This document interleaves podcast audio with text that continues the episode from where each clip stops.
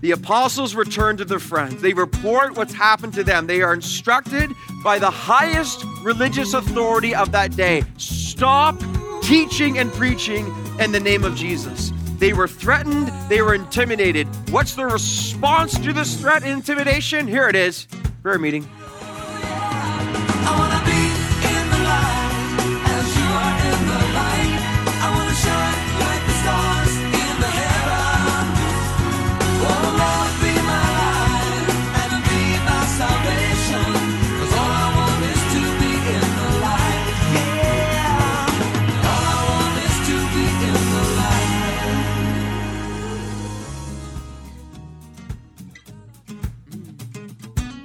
Hi, friends, and welcome back to Live in the Light. Hey, we're thankful that you have taken time out of your day to be here, and maybe it's in the car or at home or in the office. Whatever the case, we're seriously glad you've joined us today. Hey, we're in the middle of a study on prayer, going verse by verse through God's Word and seeing some incredible truths.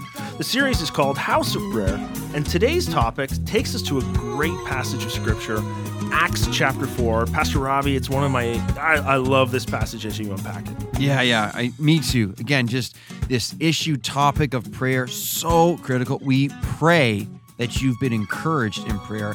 And by the way, it's just um, it's such a joy and delight to hear from you again uh, from time to time to meet some of you too on somewhat frequent basis. I'm so thankful for that and how God is encouraging you in this ministry. Hey, don't stop letting us know, okay? Because again, we have a whole team here right now as we record this, and we just love to hear how the Lord is using His Word and by His Spirit to encourage you and to cause you to persevere again in this life so worth living for Jesus Christ. So, just to say, we're praying that you be willing to reach out and let us know, and just that we can continue to persevere in prayer and with the ministry of Jesus Christ in this way here at Live in the Light. But all that to say, Acts chapter 4, such a blessing, God's sovereignty, and the early church showing us an incredible example of what prayer should look like and why we pray. So we're excited. I guess let's just get into it, eh, Craig? Acts 4. Yeah, all right. Acts 4. And again, here's Pastor Robbie with today's message entitled Answered Prayer. You may open your Bibles to Acts chapter 4. We continue our series in called House of Prayer. Acts chapter 4. We'll get there in just a moment. As you're turning to Acts chapter 4, a few years ago, my wife Jill and I, we were passing through Charlotte, North Carolina, and looking for things to do while we were there. And it was highly recommended that we visit the Billy Graham Library. And we were not disappointed that we did. Uh, the Billy Graham Library is dedicated, obviously, to the life and ministry of Billy Graham and just kind of summarizing, commemorating all that God had done with this man, his family, and his ministry. And there's a thing called the journey of faith. And the journey of faith is you have, uh, you walk through um, at the Billy Graham Library this whole kind of setup of uh, remembering, and they have different kind of, um, it's like a whole kind of tour of his life.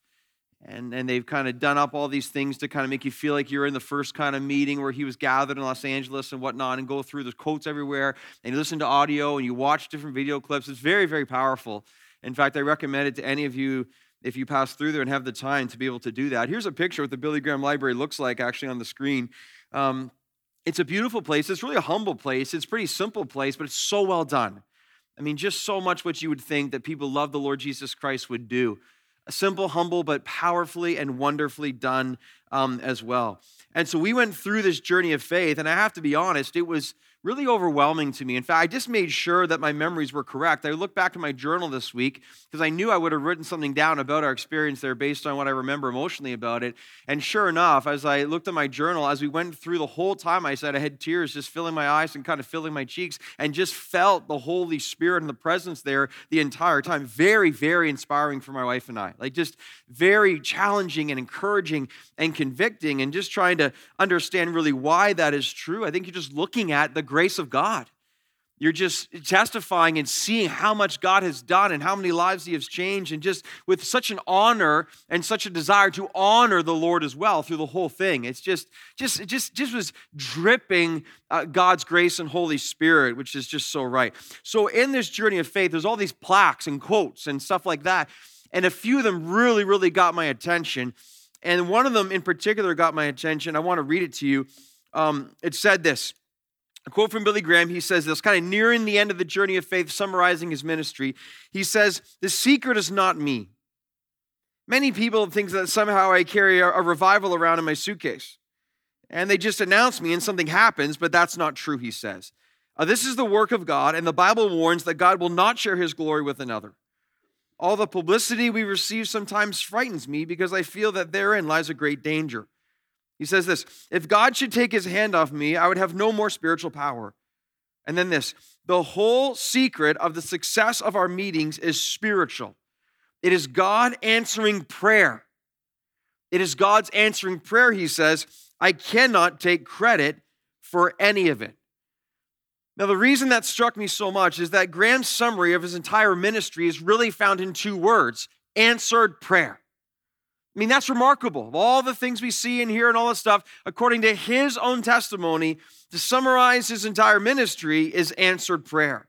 And in fact, when you start to unpack the role of prayer behind the Billy Graham meetings, crusades, events, whatever you want to call it, it's incredible to look at how much emphasis was placed on prayer behind this ministry.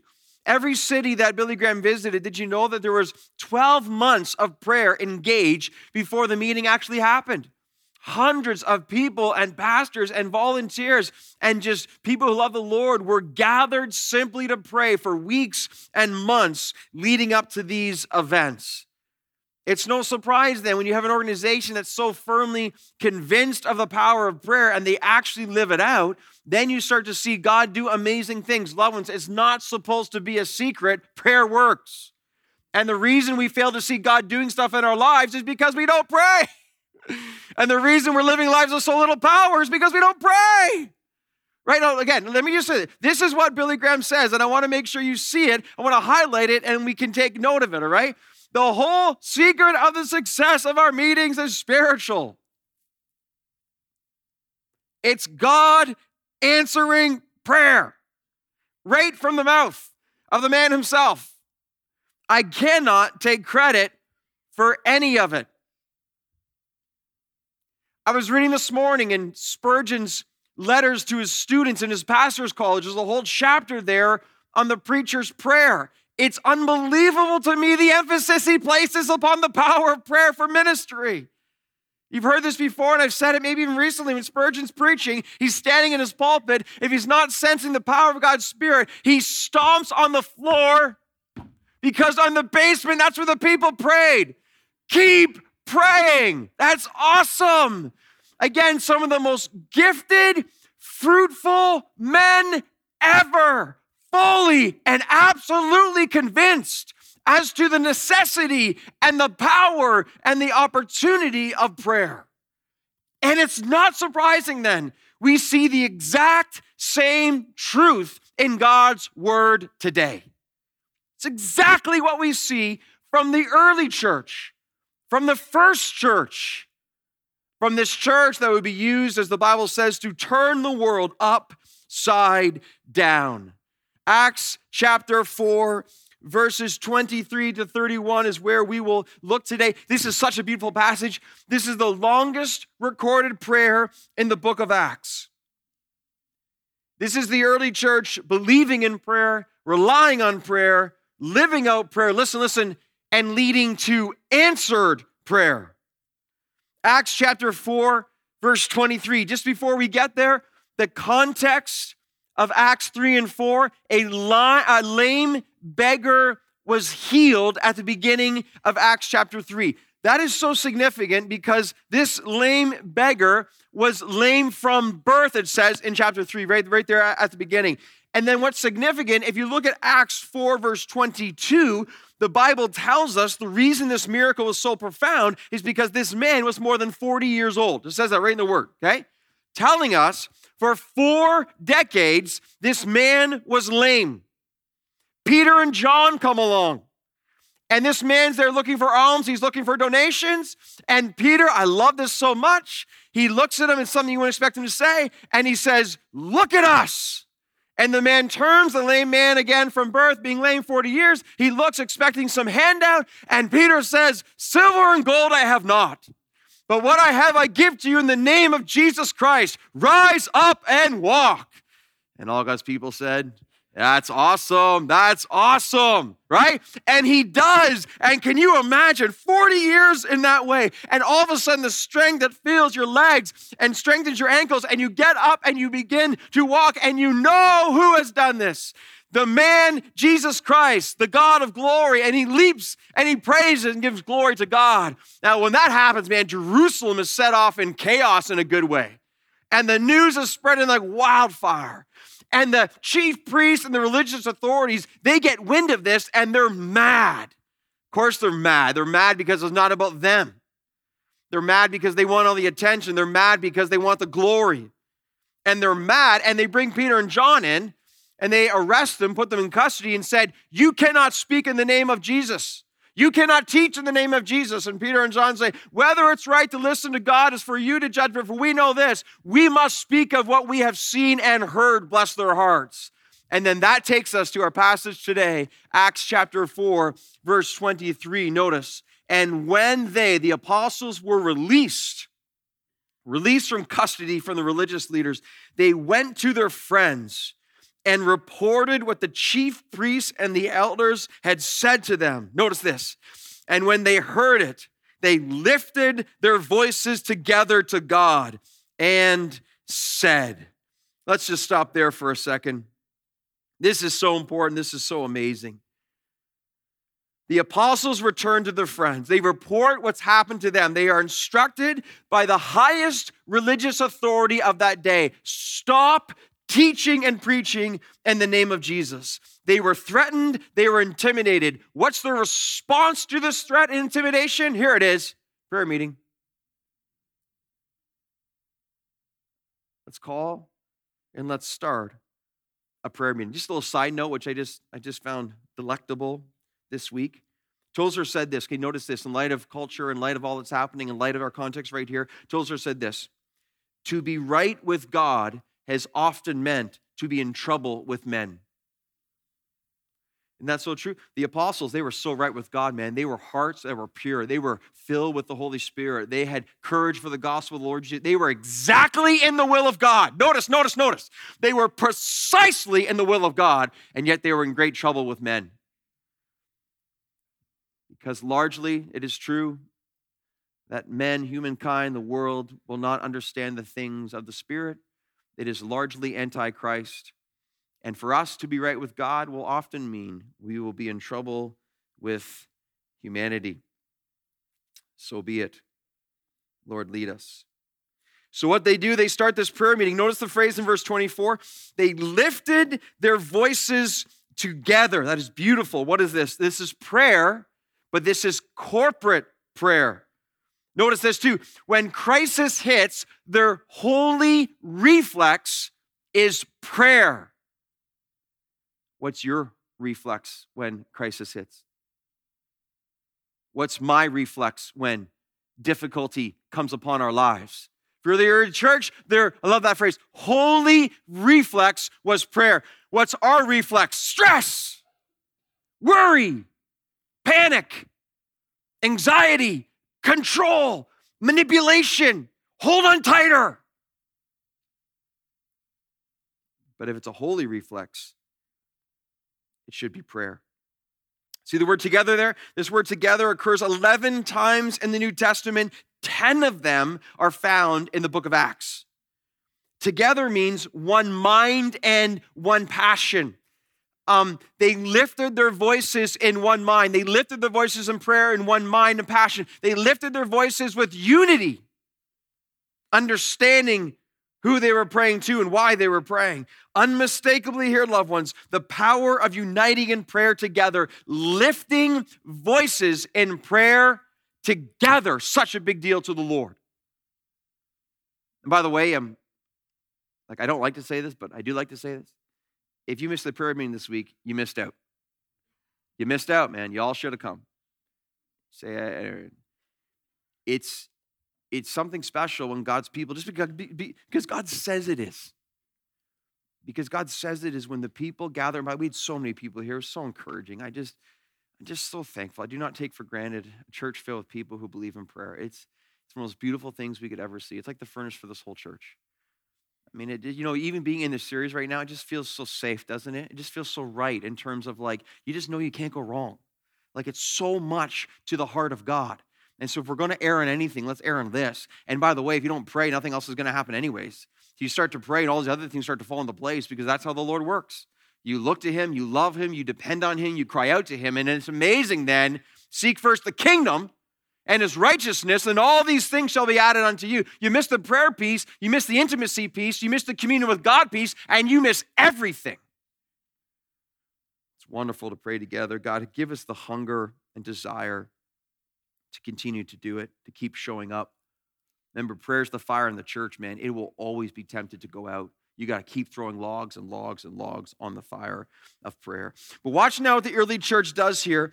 The early church is going to see answered prayer. Okay, at the end of our text today, they see the answered prayer of God. So, my question is okay, what do they know about the path of answered prayer? What do they do? What path of prayer do they travel to see prayer answered at the end?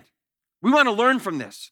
What is the what is the format? What are the convictions of the early church regarding prayer because we want their convictions to be our convictions and that leads us to our outline today. We say three main convictions based on this text regarding answered prayer within our lives. Notice this, conviction number 1, they were praying to the sovereign one and they knew it and therefore they had tons of faith. We are called, loved ones, to pray to the sovereign one. And when we know we're praying to the sovereign one, we will have much faith. Look at verse 24. They lifted their voices together to God and said, okay, here's their prayer. Ready? Here we go. What do they know that we don't? Sovereign Lord, who made the heaven and the earth and the sea and everything in them. By the way, loved ones, every phrase in these verses here is dripping with the sovereignty of God. Every phrase. I mean, I get so encouraged with passages like this. I pray you do too. Why? Because God is on his throne. He is in control. He is not worried. He is awesome. He is glorious. He is the King of Kings. He is truly the Lord of Lords. He made all of creation, verse 25, who through the mouth of our father David, your servant, said by the Holy Spirit, now, by the way, I just want to point this out. This doesn't really have to do with this message today, but it's right here in the Word, so it's so awesome. Notice as the apostles pray or the early church prays, verses come to mind, and they say here, David said, by your Holy Spirit. The early church already has a rock solid foundation of the doctrine of the Word of God. They already know that the verses they are quoting here from the Old Testament are the authority of God, have been inspired by God, are inerrant in God, that take the whole divine revelation of God. They already know it, who David said, by the Holy Spirit. Love that, man. Take God's word seriously. They did. Little tangent, but I was excited about that one, right? He says here, why did the Gentiles, now they're quoting Psalm 2, why did the Gentiles rage and the peoples plot in vain? Why did the kings of the earth set themselves and the rulers gather together against the Lord and against his anointed? Notice their connection here. For truly, verse 27, for truly in this city they were gathered together against your holy servant Jesus, whom you anointed who gathered against him Herod and Pontius Pilate, along with the Gentiles and the peoples of Israel. Watch this, verse 28 to do whatever your hand and your plan had predestined to take place. Again, can you say sovereignty? Uh, yes, the sovereignty of God. Okay, what's the early church doing here? You know, every phrase is God's in control, God's in control, God's in control. Every phrase, every phrase there. Same God then, same God now. Notice this the early church is handed a crisis, and their first response is what? Is to stare in the sovereignty of God. You see that right here, loved ones? Before their petition to God is their praise of God. See that? Before they request of God, they recognize God. They see that they are praying to the sovereign God over all of creation. And verse 24, they say, Sovereign God, you are sovereign over the heaven, the earth, the sea, and everything in it. They are praying to the master of the universe because he created everything every creature, every plant, every planet, every person, everything God created. Who's in charge? God's in charge, and they know it. Hey, is your heart beating right now? I pray that it is. I pray that it is. Did you know, dear, if your heart's beating right now, that's the Lord Jesus Christ who causes your heart to beat every single beat. Bum, bum, bum, bum, bum, bum. That's all the Lord. The Lord Jesus Christ allows your heart to beat right now. Are your lungs breathing right now? I pray it is, young man. They are breathing right now. He's sure of that. That's good. He's breathing. You can take a deep breath right now like this, and you can breathe out. That's the grace of the Lord Jesus Christ, man. The Lord Jesus Christ upholds the universe by the word of his power, man. Everything is united in him. Jesus Christ allows you to exist. All the millions of cells in your body, all the strands of DNA, the complexities, the things that baffle the, the human mind, all of that is kept in place by Jesus Christ the Lord.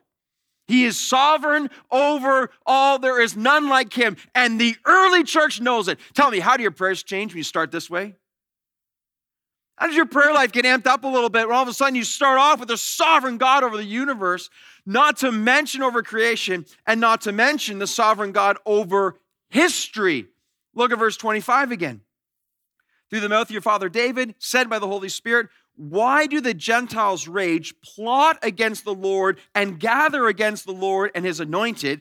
Then we see Herod and Pontius Pilate as an example of that. See what's happening here? The early church knows God is sovereign over all of humanity and history. Can I also point that out too? Notice as they pray and led by the Spirit of God, all that's happening here, these verses are filled and saturated with Scripture. Isn't that beautiful? They are praying, and whether they mean to or not, as they pray, the Bible just flows out of them.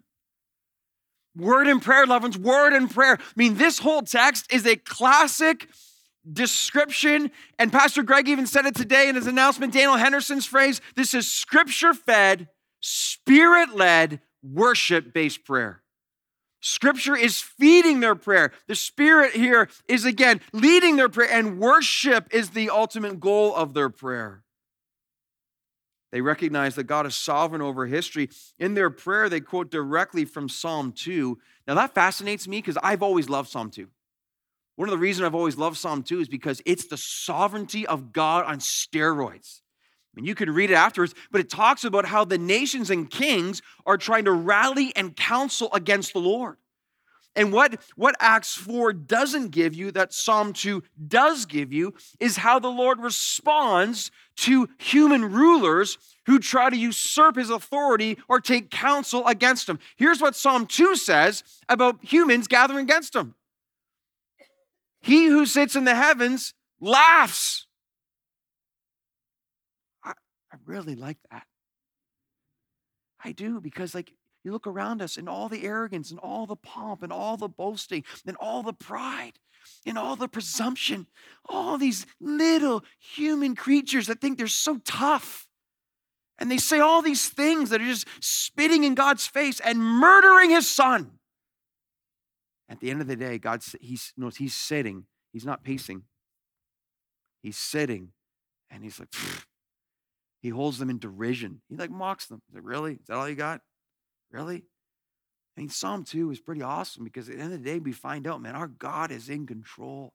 He is sovereign over all of history. He is not worried. He is not panicking. In fact, the, these aren't my words. I almost feel like I'm like adding to the Bible here. No, no, God's laughing. He's laughing at man's attempts.